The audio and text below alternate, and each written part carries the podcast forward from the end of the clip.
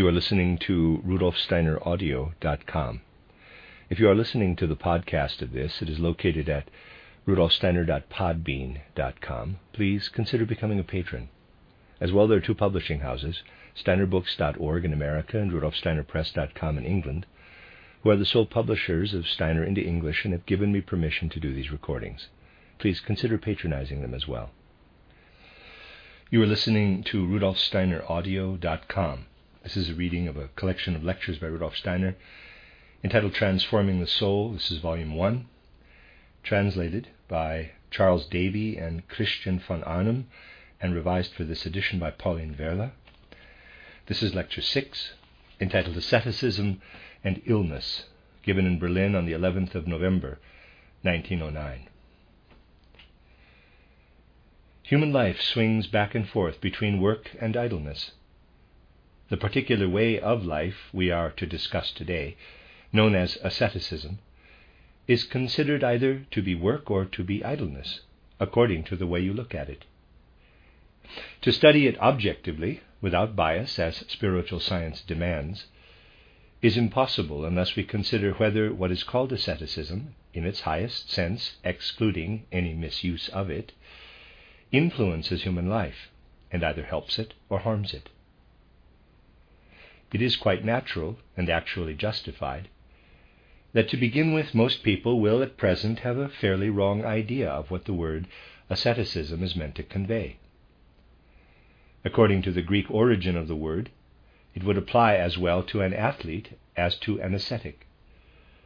In our time, the word ascetic has taken on a specific coloring, coming from the form taken by this way of life during the Middle Ages.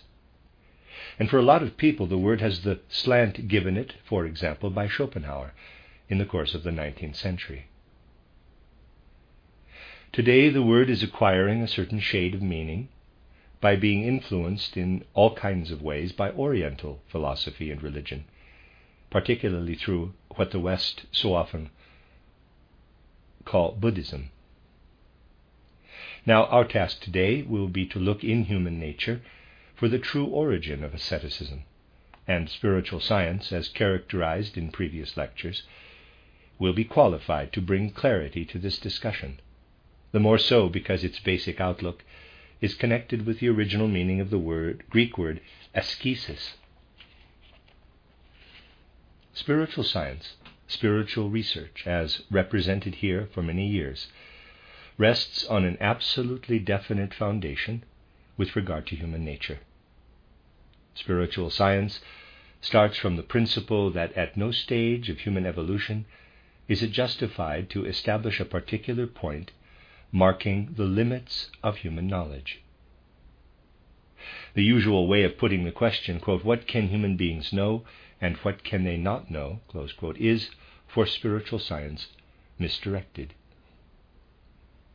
Spiritual science itself does not ask what human beings can know at a certain stage in their evolution, what the boundaries of knowledge are at that stage, what remains unknown because our human mental capacity is not up to it.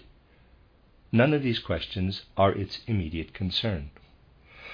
For spiritual science bases itself fairly and squarely on the fact of evolution, in particular the evolution of human soul forces.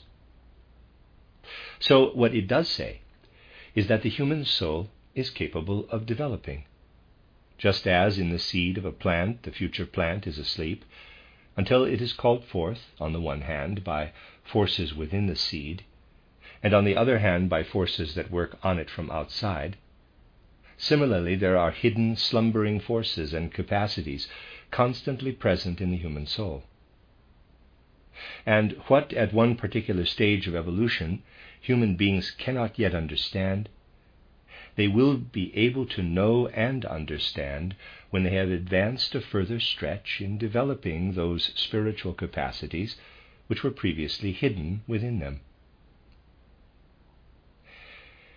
Which are the forces that we can develop in ourselves for reaching a deeper understanding of the world and an ever wider horizon? This is the question spiritual science asks. It does not ask where the boundaries of our knowledge are, but how human beings can develop their capacities so as to get beyond the boundaries that exist at any given time.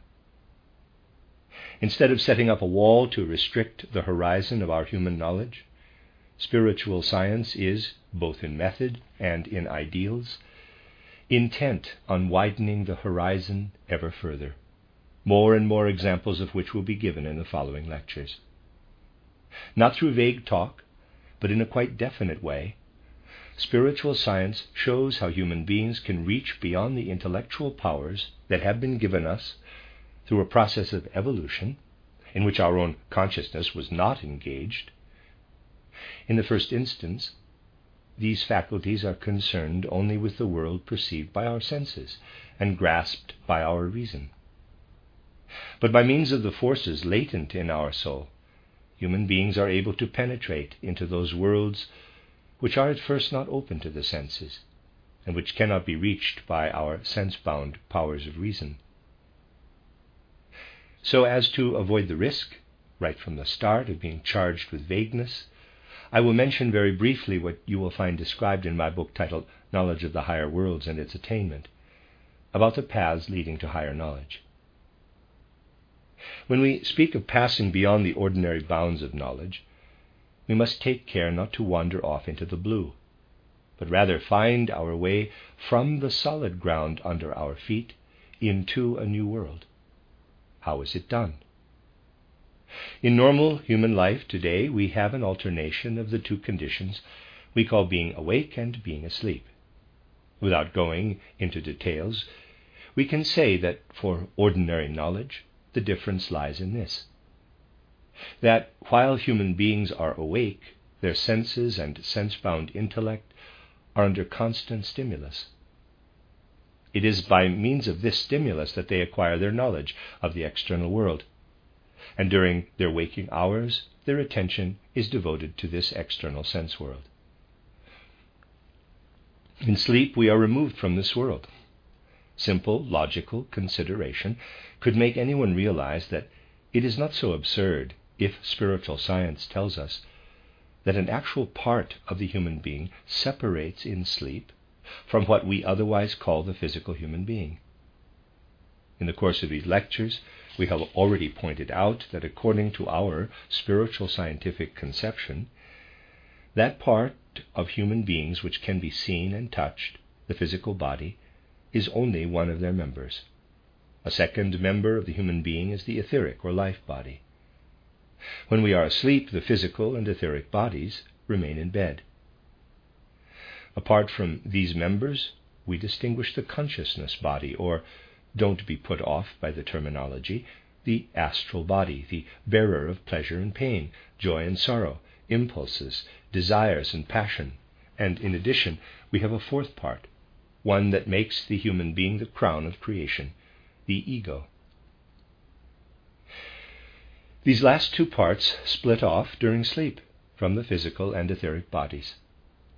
A simple consideration, as I said, can tell us that it is not so silly when spiritual science says that what we have in the way of pleasure or pain, or as the ego's power of judgment, cannot just vanish in the night and require to be recreated again every morning, but has to remain in existence. Think, if you like, of this withdrawal of the astral body and the ego merely as a picture but you still cannot deny that they withdraw from what we call the physical and etheric bodies.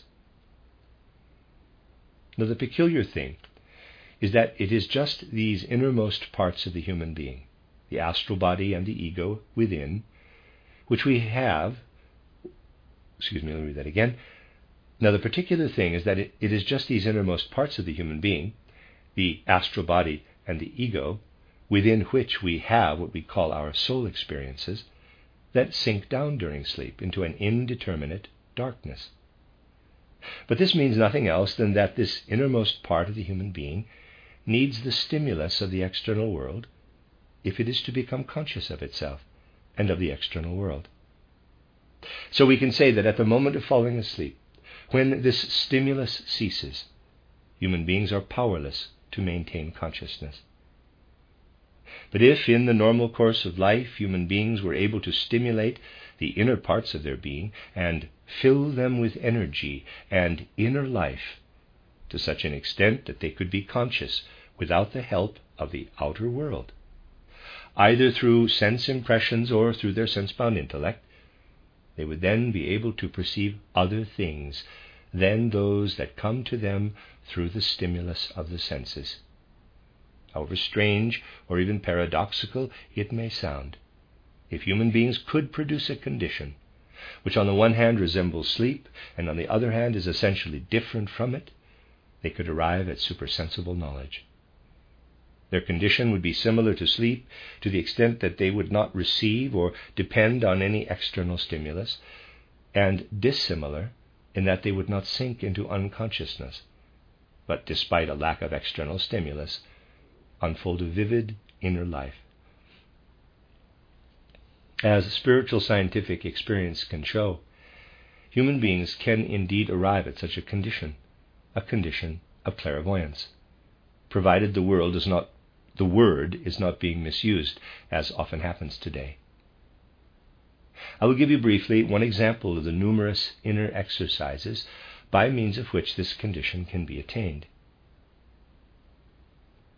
If we wish to experience this condition safely, we must always start from the external world. The external world gives us mental images, and we call these true if we find that they correspond with external facts. But this kind of truth cannot take us beyond the outer sense world.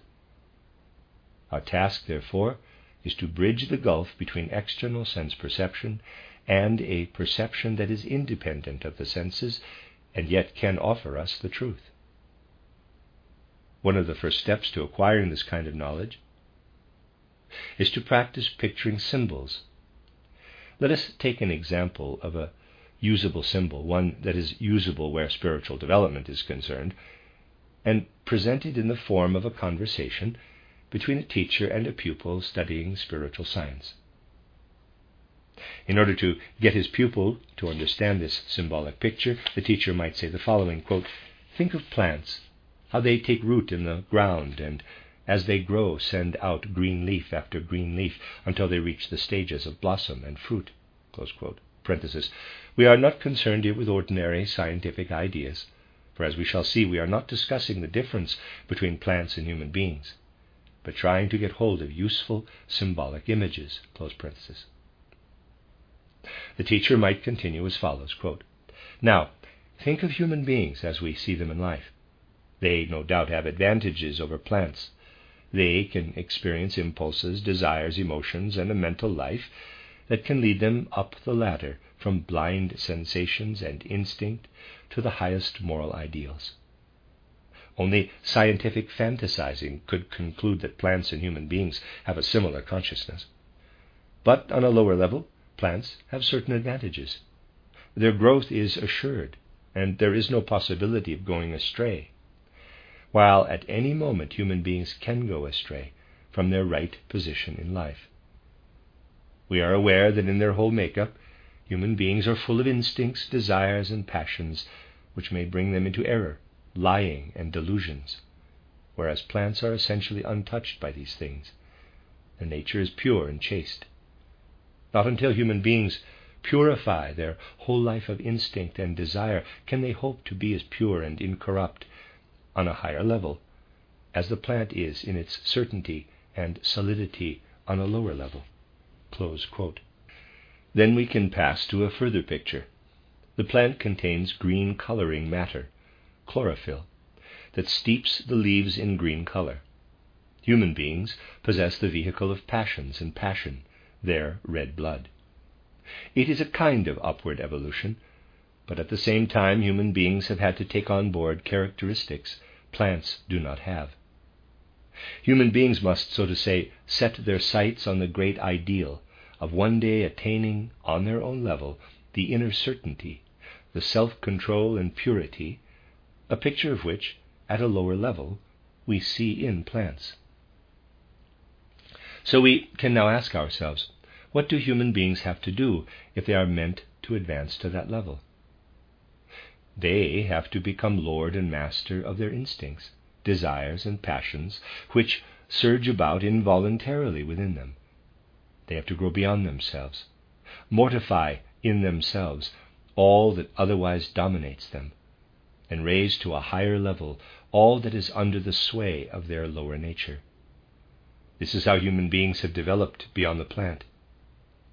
And all that has been added since the plant stage must be regarded as something to be conquered, or to keep the expression, to be killed or mortified, in order to bring forth from them greater life.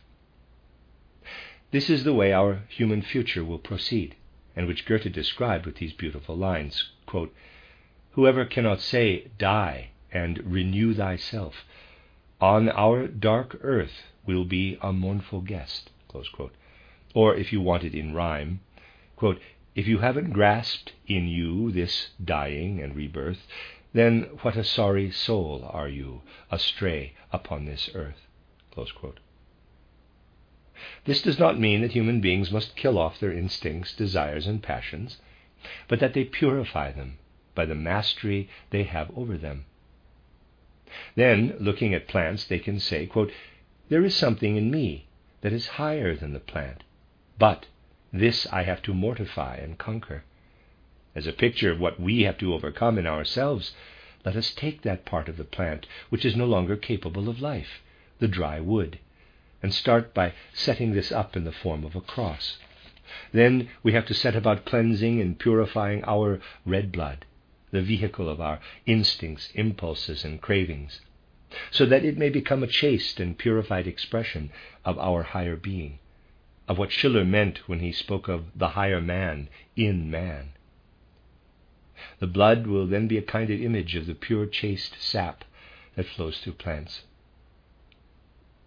Now, the teacher would say further, let us look at the flower in which the sap, rising continuously from stage to stage, from leaf to leaf, finally acquires the form and color of the blossom. The plant's sap pulses through the red rose without any trace of urges and desires. But your urges and desires must become the expression of your purified ego being. And we complete the picture of the wood of the cross, symbolizing what we have to overcome, by adding a wreath of red roses to the cross.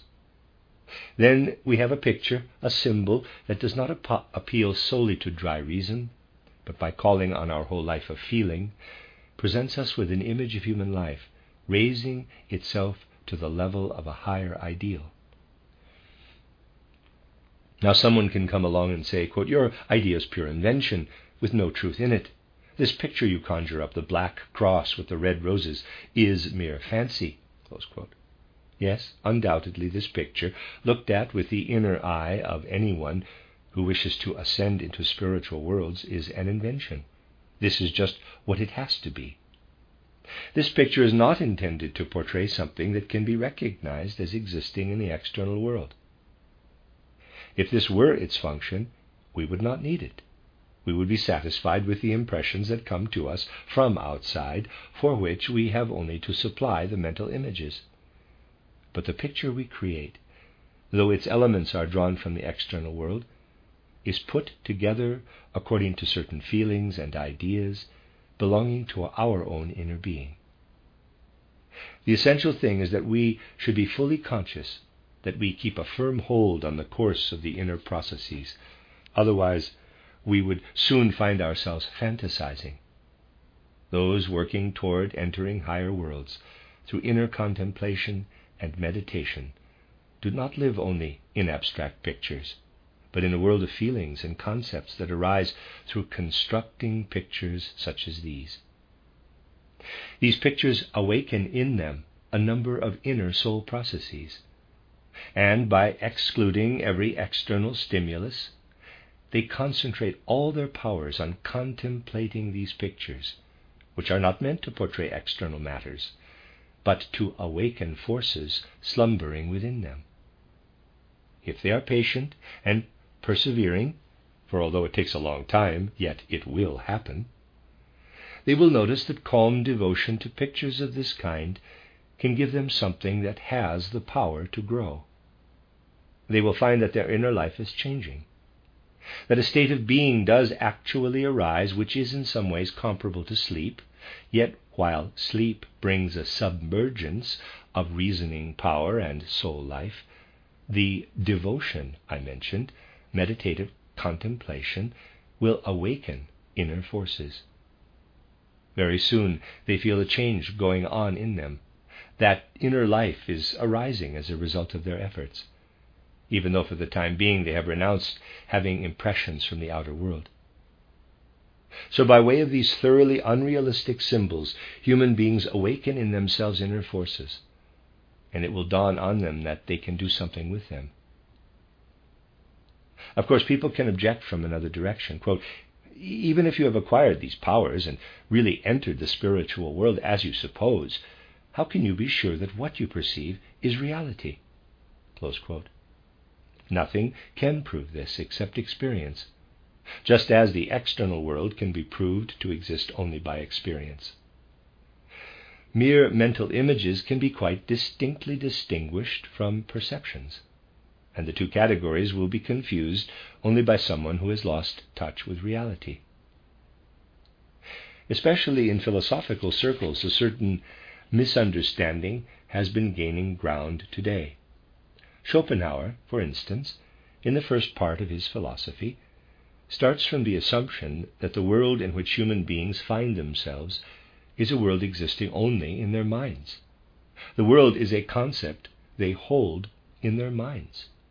Now, you can tell the difference between percept and idea, concept, with the help of your watch. As long as you are in contact with it, it is a percept. If you turn your back on it, you have a picture of the watch in your mind. That is the concept. In practical life, you will very soon learn to distinguish between percept and concept, or we would not know where we were. If you picture a red hot iron, however hot it is, it will not burn you. But if you touch it, you will soon realize that a percept is quite different from a concept. It is the same with an example given by Kant. From a certain point of view, it is justified, but during the last century it has been the source of much error. Kant tried to turn a certain sacrosanct idea upside down by showing that there is no difference, content wise, between the idea of a hundred thaler and a hundred real thaler. However, it is wrong to maintain that there is no difference in content, for then it is only too easy to confuse a percept which gives us direct contact with reality with the mere ideal content. Anyone who has to pay a debt of a hundred thaler will certainly notice the difference between a hundred real and a hundred imagined thaler. It is like this too with the spiritual world. When we waken the forces and faculties that are latent within us, and when around us is a world we have not known before, a world that shines out as though from dark spiritual depths, then someone uninitiated into this realm might well say that it could be autosuggestion, some kind of illusion. But anyone who has actually had experiences on this level will be well able to distinguish reality from mere fantasy just as on the physical level we can distinguish between a mental image of a piece of hot steel and a real piece. So we see that it is possible to call forth a different state of consciousness. I have given you one brief example of how inner exercises can work on the faculties of the soul. Of course, while we are still practicing the exercises, we do not see a spiritual world we are entirely occupied in awakening our faculties. In some circumstances, this may last not merely for years, but for a whole life or lives. In the end, however, our efforts bring us to the point where we learn to apply these awakened forces of cognition in the spiritual world, just as we have learned to use our eyes, with the help of unknown spiritual powers for observing the external, visible world. This work on our own soul, these efforts preparing the soul for a world we have not yet reached, but to which we shall gain access by means of the faculties we are developing, and which will open to us by means of what we bring toward it, this path of training of our own soul can be called asceticism in the true sense of the word. For the Greek word for it means working on oneself, making oneself capable of accomplishing some particular thing, transforming sleeping forces into active ones. This original meaning of the word can still be its meaning today, if we are not led astray by the wrong use of the term that has become the norm down the centuries. We shall understand the true meaning of asceticism as described here only if we bear in mind that the purpose of developing these faculties is to open up a new world. And we shall understand it best of all if, having applied the word asceticism to the spiritual world only, we now apply it to certain outer tasks in life. Just as the word asceticism is applied to the developing of spiritual faculties, we can also apply it in life when certain forces and faculties are being developed, but will only later on be applied directly where they belong. Strange as it may seem, there is an obvious example of where the true meaning of the word applies. It will also become clear to us how the incorrect use of the term can lead to harmful results. Using the term correctly in outer life, we can call the directing of military maneuvers asceticism and this is absolutely in keeping with the original Greek usage. The deployment and testing of military forces so that they will be ready for real combat when needed, this is asceticism. This is practicing so as to be prepared for action. While forces are not being used for their final purpose, but are being tested in advance for efficiency and caliber, that is asceticism. The directing of military maneuvers has the same relationship to real warfare as asceticism has to life in general. Human life, as I said earlier, swings between work and idleness. But there are various intermediate stages. For instance, play. Playing, when it really is playing, is the opposite of asceticism. And from its opposite, one can see very well what asceticism is. Playing is an activity of energies in the outer world, resulting in immediate gratification. This gratification itself, the object of play, is not what we would call the unyielding substance of the external world where we do our work. No, what we are doing when we play is using our energies in a soft, malleable substance that responds to our efforts. Play is only play as long as we do not knock up against the resistance of outer forces, as we do when working. Play is concerned directly with the energies that are changing into something else, and it is in the activating of these energies that makes play so gratifying. Playing does not prepare us for anything, it supplies its own satisfaction. It is just the opposite with asceticism, if understood in the proper sense. No aspect of the outer world supplies the gratification here. When we combine things in asceticism, even the cross and the red roses, the combination is not significant in itself, but only in as far as it calls our inner forces into activity, an activity which will find application only when the process is complete. Renunciation comes in because we work inwardly on ourselves while knowing that at first we are not to be stimulated by the outer world. Our aim is to bring into activity our inner forces, so that they may be applied to the outer world later on. Thus, play and asceticism can be shown to be opposites. How does asceticism, in our sense of the word, enter practically into human life? Let us remain in the realm where asceticism is practiced, both in a right and a wrong way that is, when endeavors are made, are being made, to ascend to supersensible spiritual worlds. If an avenue for information about the supersensible worlds opens up to someone, whether through reports given by another person or by way of historical documents, then possibly the first reaction might be There are statements and communications concerning the supersensible worlds, but at present they are beyond my comprehension. I lack the power to understand them. Then again, there are others who reject these communications and refuse to have anything to do with them. What is the reason for this? This happens in the first place because people of this kind reject asceticism in the best sense of the word. But the reason why they do this is because they cannot summon the strength of soul to draw forth higher forces in the way I have described. They feel too weak to do so. I have repeatedly emphasized that it is not even necessary to be clairvoyant oneself to understand the findings of clairvoyant research. Clairvoyance is certainly necessary for the researching of spiritual facts. But once the facts have been communicated, anyone can use unprejudiced reason to understand them. Impartial reason and sound intellect are to start with the best instrument for judging anything communicated from the spiritual worlds.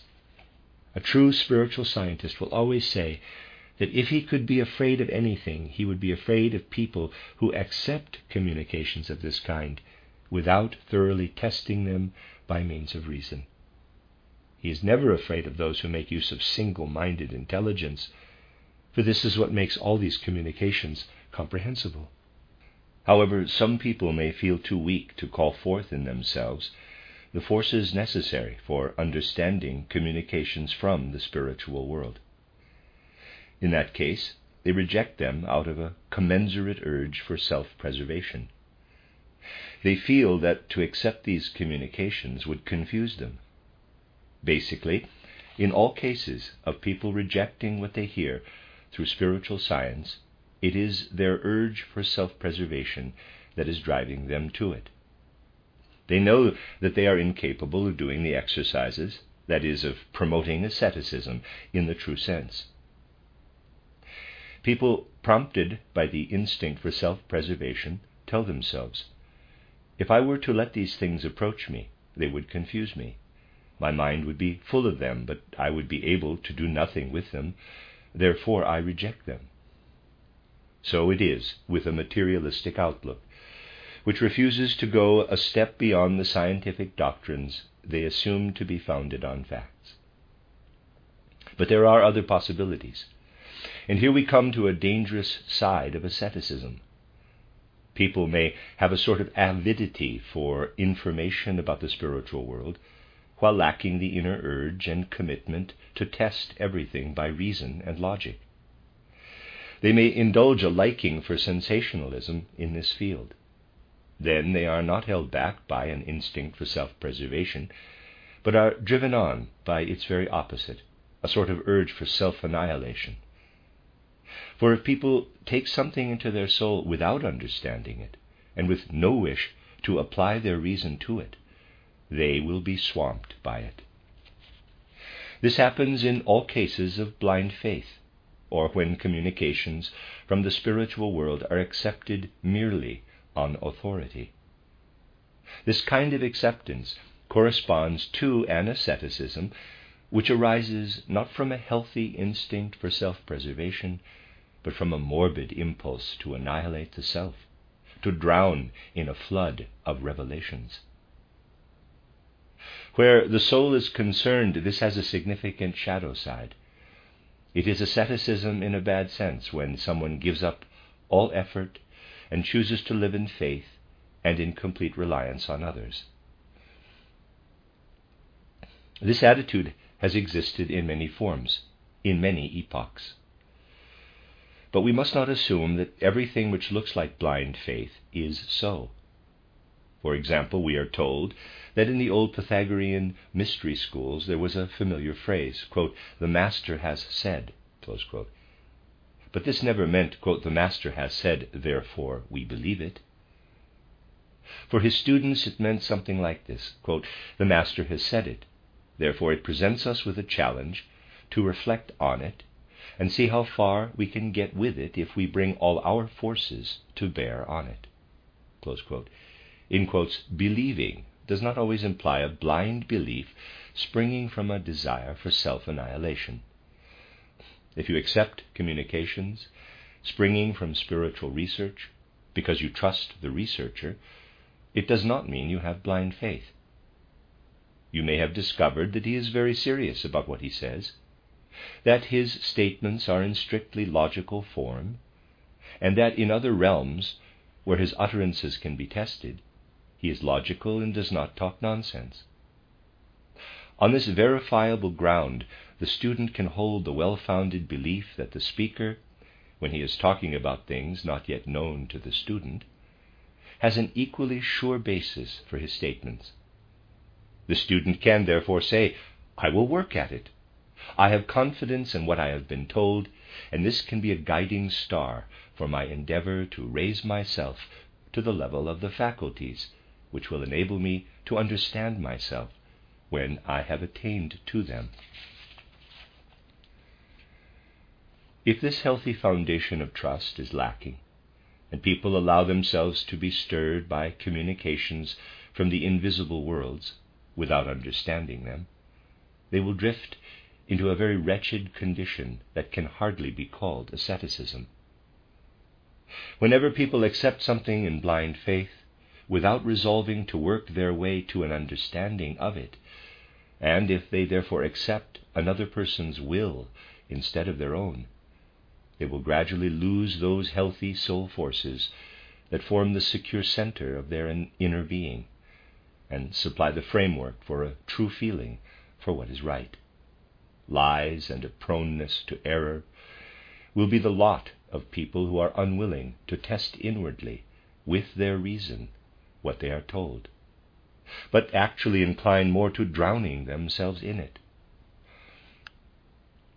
Those who do not keep hold of a sound sense of truth will soon find how susceptible they are to lies and deception also in the real world.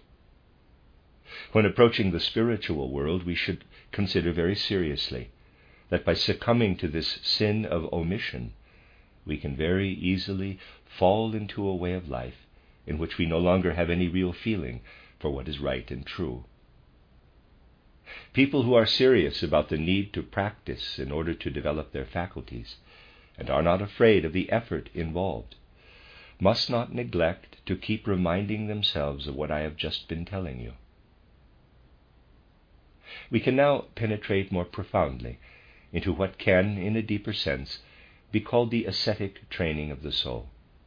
So far, we have only been considering people who are not capable of really developing their inner forces in a sound way. On the one hand, a sound instinct for self preservation makes people refuse to develop these forces because they do not want to develop them. On the other hand, people do not actually refuse to develop them, but refuse to bring their judgment and intelligence to bear on them.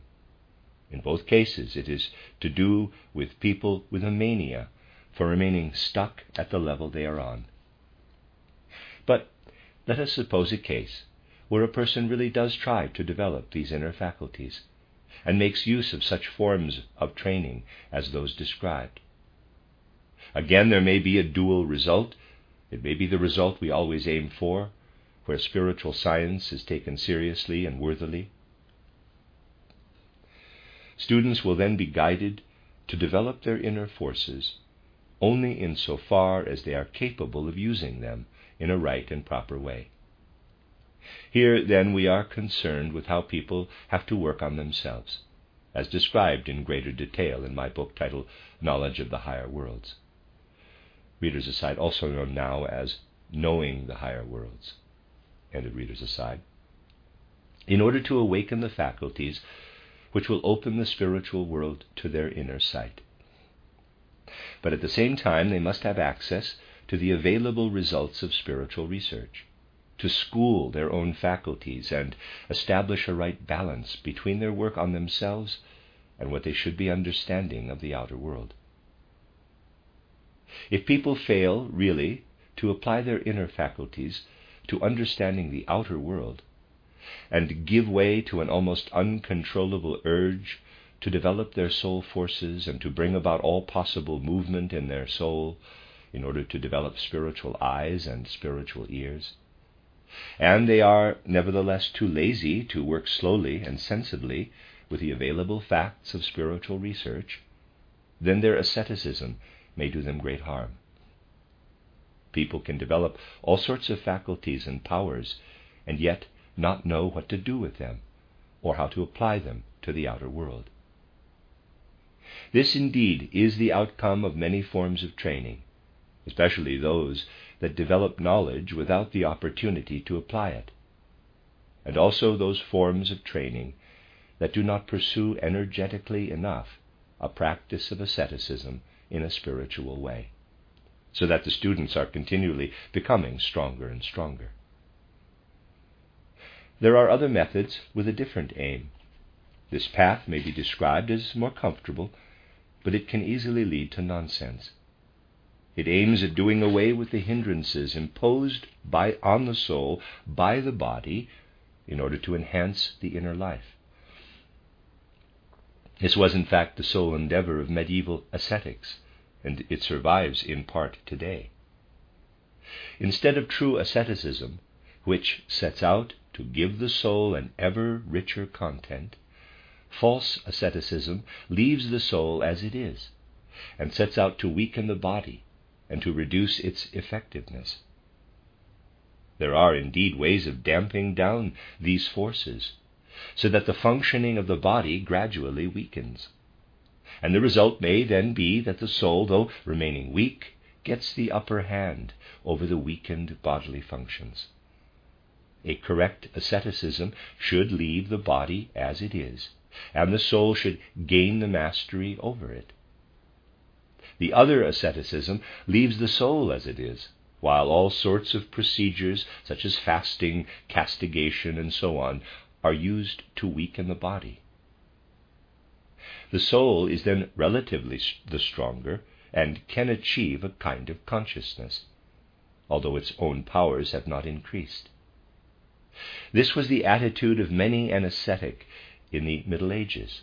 They killed off the vigor of the body, lowered its activities, left the soul as it was, and then lived in the expectation that the content of the spiritual world would be revealed to them with no contribution on their part. That is the easier method. But it really does not make the human being stronger. The true method requires people to cleanse and purify their thinking, feeling, and willing, so that these faculties will be strengthened and become master over the body. The other method undermines the body then the soul is supposed to wait without having acquired any new capacities until the divine world flows into it. You will find plenty of references to this method under the he- heading of asceticism in the Middle Ages. It leads to alienation from the world and is bound to do so. For in the present stage of human evolution, there is a certain relationship between our capabilities of perception and what is outside us. And if we are to rise above this stage, we can do so only by heightening our capabilities and using them to understand the outer world in its deeper significance. But if we reduce our normal forces, we make ourselves incapable of maintaining a normal relationship with the outer world and especially if we tone down our thinking, feeling, and willing and give our soul over to passive expectation, something will then flow into us which has no connection with our present day world, makes us strangers there, and useless for working in the world. While true asceticism makes us more and more capable in our dealings with the world, for we see more and more deeply into it, the other asceticism, associated with the suppression of bodily functions, draws people out of the world and makes them in every way into hermits. With their isolated outlook on their psychological island, they may see all sort of psychic and spiritual images. This must not be denied. But an asceticism of this kind is of no use to the world. True asceticism is work, training for coping with the world, not a withdrawal into world remoteness. This does not imply that we have to go to the other extreme. one side can come to meet the other. Even though it is true in general that for our period in human evolution, a certain normal relationship exists between the external world and the forces of the soul, yet every period tends to drive the normal to extremes, as it were. And if we want to develop higher faculties than the normal ones, we need pay no attention to opposition that comes from abnormal trends. And because we find opposition in ourselves, we can, under certain circumstances, go rather further than would be necessary if the times were not also at fault. I say this because you have perhaps heard that many a member of the present spiritual scientific movement lays great stress on a certain diet. This does not at all imply that such a mode of life is required in order to attain or even only understand higher tr- worlds and higher levels of life. It can be no more than an external aid and should be seen only in relation to the fact that those wishing to gain understanding of spiritual worlds may find a certain obstacle in the customs and conventions they have to live with. Because these conventions have drawn us down too deeply into the material world, we must go beyond the normal in order to make the exercises easier.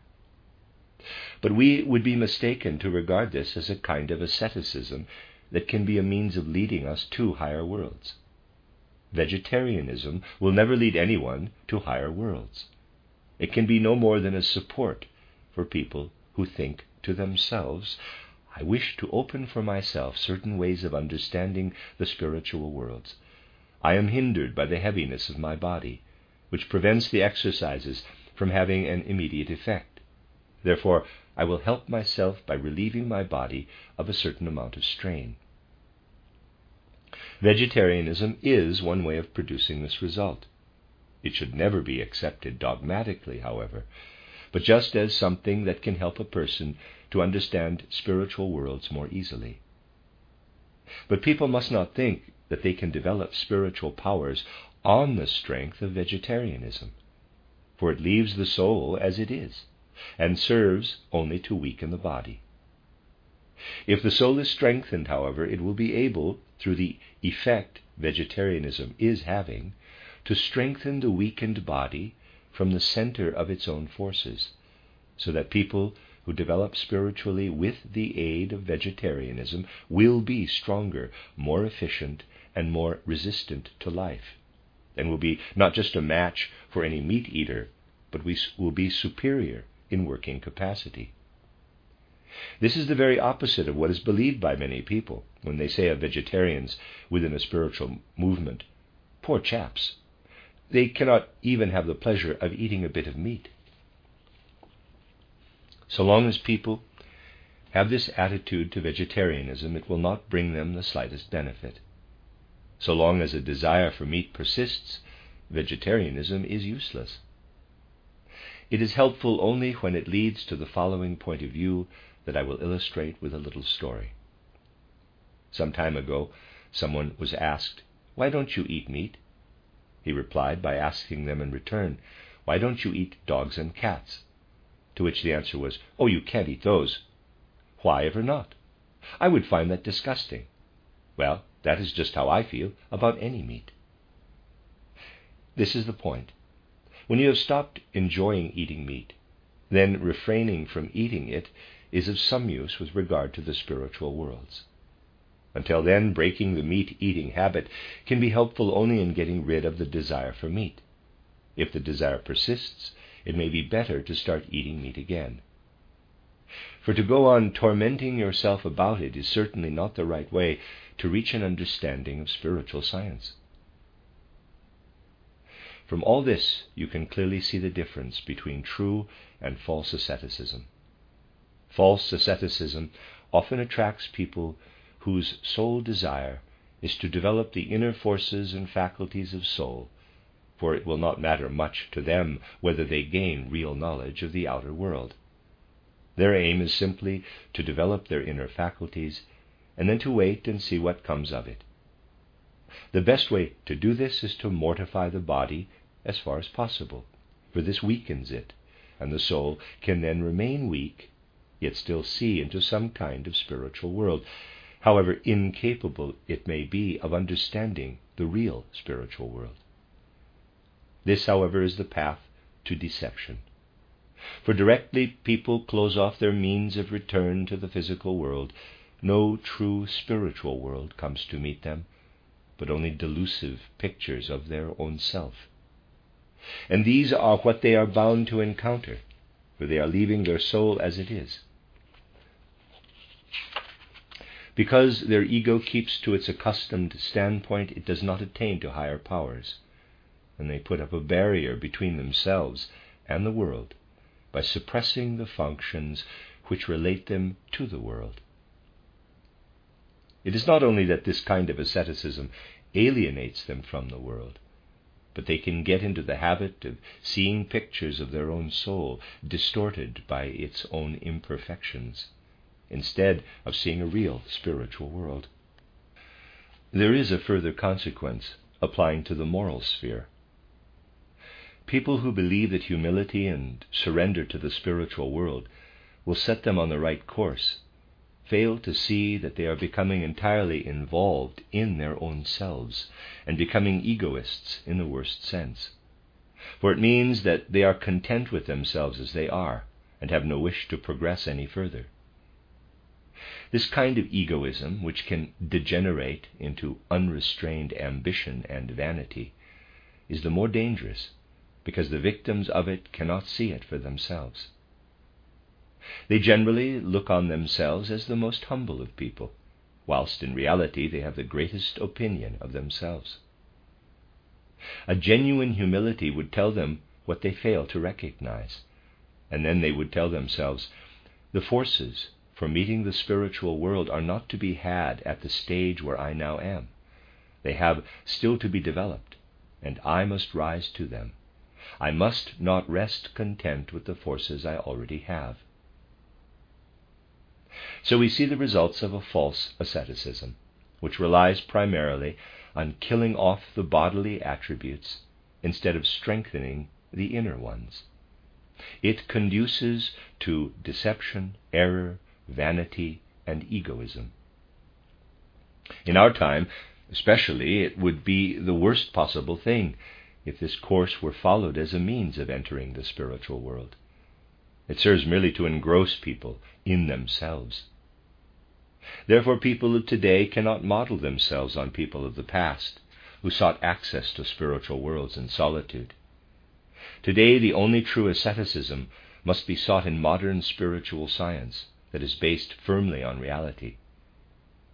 Through it, people can develop forces and faculties and rise to a comprehension of a spiritual world which is itself a real world not one in which they wrap themselves up in themselves.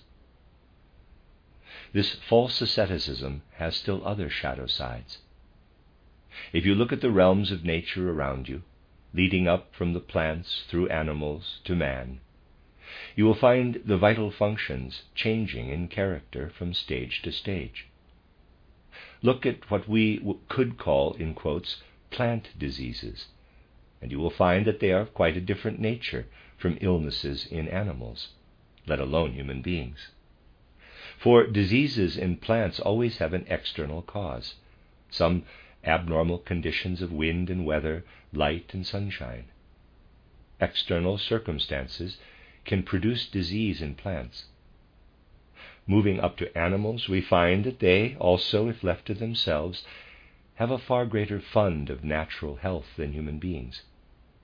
Human beings may fall ill not only through the life they lead or through external circumstances, but also as a result of their inner life. If the soul is not well suited to the body, if the spiritual heritage they bring from earlier incarnations cannot adapt itself to the bodily constitution, these inner causes may bring about illnesses which are very often wrongly diagnosed. They can be symptoms of a maladjustment between soul and body. We often find that people with these symptoms are inclined to want to enter higher worlds by killing off their bodily forces, because the illness itself induces them to separate their soul from a body which the soul has not fully penetrated. In such people, the body hardens in many ways, making its own forms. And as they have not strengthened their soul, but have used its weakness in order to escape from bodily impressions, and have thus withdrawn from their body the health giving, strengthening forces of their soul, the body then becomes susceptible to all sorts of ailments.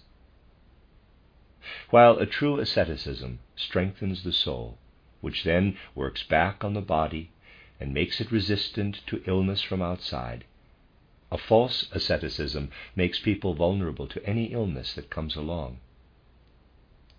This is the dangerous connection between false asceticism and the illnesses of our time.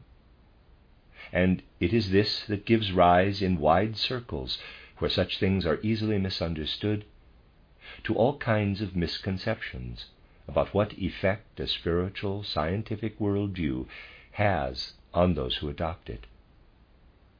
For people who endeavor to come to a sight of the spiritual world by way of a false asceticism are a fearful spectacle for people outside the movement. They are particularly prone to attack from harmful directions. For these people, far from being strengthened to resist the errors of our time, are well and truly exposed to them. Examples of this can be seen in many branches of theosophy today. Merely calling something theosophy does not give the adherents license to rank as the equal of other spiritual streams. If materialism prevails in the world, it is to some extent in tune with the concepts which are formed in observing the sense world. So we can say that the materialism which applies to the external world and knows nothing of a spiritual world is, in a certain sense, justified. But in the case of an outlook which sets out to impart something about the spiritual world, and takes into itself a caricature of the material prejudices of our day, because it is not founded on a real strengthening of spiritual forces, the result is much worse. A theosophical outlook permeated by contemporary errors, may in some circumstances be much more harmful than a materialistic outlook. And it should be said that thoroughly materialistic concepts have spread widely in theosophical circles. So, we hear the spiritual spoken of not as spirit, but as though the spirit were only an infinitely refined form of nebulous matter. When speaking of the etheric body, these people merely picture the physical, refined beyond a certain point, and talk of etheric vibrations. On the astral level, these vibrations are still finer. On the mental level, they are finer still, and so on. It is always, in quotes, vibrations. Their level of understanding never reaches a real spiritual world, but remains stuck at concepts that ought to refer solely to the material world. It can then happen that these people throw a materialistic haze over the most familiar of phenomena. If, for instance, we are at a social gathering where people are in harmony and one can feel there is a congenial mood, and someone remarks on it, they may describe it in rather an ordinary way, but it is right and leads to a better understanding than if at a gathering of theosophists one of them were to say, quote, Oh, what lovely vibrations there are here. To say that, one has to be a theo- theosophical materialist with a pretty coarse grained idea of matter into the bargain. For anyone with a feeling for such things, it is enough to spoil the mood to have those vibrations dancing around. We can see how the introduction of materialistic ideas into a spiritual outlook produces a horrifying impression on outsiders, who might then say, quote, These people talk about a spiritual world, but they are really no different from us. With us it is light waves that dance. With them it is spiritual waves. But it is all the same materialism. All this needs to be seen in its true light. Then we shall not get a wrong idea of what the spiritual scientific movement has to offer in our time. Then we shall see that asceticism, by strengthening the soul, can also be something that leads to the spiritual world, and by so doing brings new forces into our material existence. These are forces that make for health and not for illness. They supply our bodily organism with health bringing life forces. Of course, it is not easy to determine how far a given outlook brings healthy or unhealthy forces with it, for the latter are evident while healthy forces usually pass unnoticed. Close observation, however, will help us see how those who belong to a genuine spiritual movement are inspired by it and draw from it health giving forces which work right down into the physical. It can also be observed that signs of illness appear only if something alien to a spiritual stream is introduced into it. Then the result can be worse than when the alien influence takes its course in the outer world, where people are shielded by conventions from misconceptions that have too extreme an effect. If we see things in this light, we shall understand asceticism to be a preparatory training for a higher life, a way of developing our inner forces. And we shall then be taking the good old Greek word in its true sense. For Askein means to make an effort, to make oneself strong. It even means to adorn oneself, so that the world can see what it means to be human. In its proper sense, asceticism means strengthening oneself. But if it leads people to leave the soul as it is and to endeavor to achieve something by weakening the body, they are separating the soul from the body and exposing the latter to all sorts of harmful influences, so that asceticism becomes the source of all manner of ailments. The bright or shadow sides of egoism will emerge when we come to consider the nature of egoism itself. What we have discussed today will have shown you that genuine asceticism can never be an end in itself, but only a means of reaching a higher human goal a of living one's way into higher worlds. Those wishing to associate themselves with this kind of asceticism must therefore keep themselves well rooted in reality. They cannot allow themselves to become alienated from the world, but must be aware of it at all times. Whatever they can bring back from higher worlds into this world must always be measured and assessed in relation to the work they do in this world. Otherwise, those who say that asceticism is not work but idleness could well be right. Idleness can easily give cause for false asceticism, especially in our time. But those people who keep a firm hold on themselves and keep the ground under their feet will regard asceticism as their highest ideal where so serious a matter as our human faculties are concerned. Oh, our ideas can rise to a much higher level if we have an ideal picture before us for the training of our human faculties to work effectively in the world.